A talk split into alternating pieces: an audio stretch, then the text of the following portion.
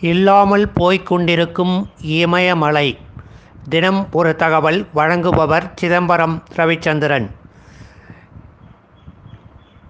மூன்றாவது துருவம் என்று அழைக்கப்படும் பெரும் மதிப்பிற்கும் பெருமைக்கும் சூழல் பாதுகாப்பிற்கும் உரிய இமயமலையின் பனிப்பாறைகள் உருகுகின்றன என்ற செய்தி வந்துள்ளது.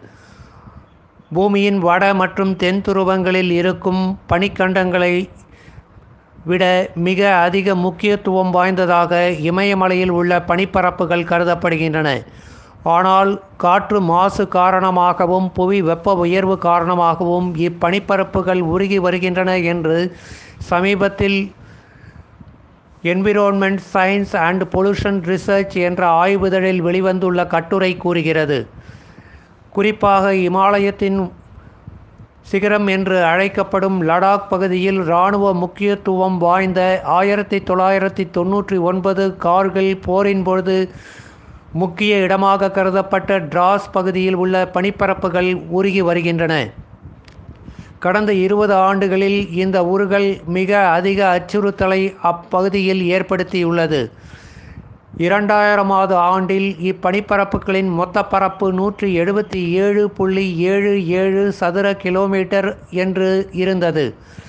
இரண்டாயிரத்து இருபதில் இப்பரப்பு நூற்றி எழுபத்தி ஒன்று புள்ளி நான்கு ஆறு சதுர கிலோமீட்டராக குறைந்துள்ளது. அதாவது மொத்த காஷ்மீரின் பனிப்பரப்புகளில் மூன்றில் ஒரு பங்கு குறைந்துள்ளது என்பதை இக்கணக்குகள் எடுத்து காட்டுகின்றன.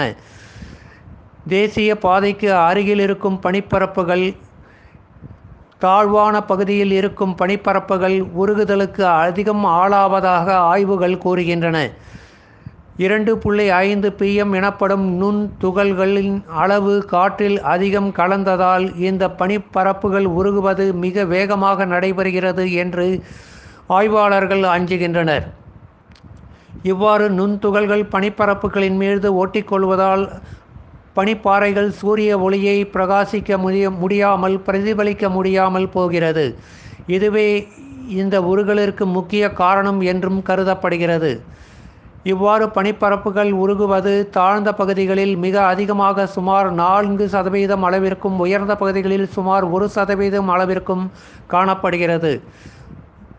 பூஜ்ஜியம் புள்ளி இரண்டு ஐந்து சதவிகிதம் முதல் பதினைந்து சதவிகிதம் வரை இந்த பனிப்ப பரப்புகளின் உருகுதல் விகிதம் அமைந்துள்ளது என்றும் ஆய்வுகள் மேலும் கூறுகிறது.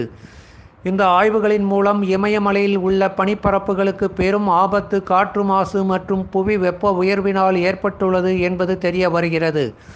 சூழலை பாதுகாத்தால் பாதுகாத்தால் மட்டுமே இமயமலை என்றொரு அழகிய இந்த இயற்கை கொடை இன்னும் பல மில்லியன் ஆண்டுகள் பூமியில் நிலைத்து வாழ முடியும் என்பதே இந்த ஆய்வுகளின் மையக்கருத்து நன்றி.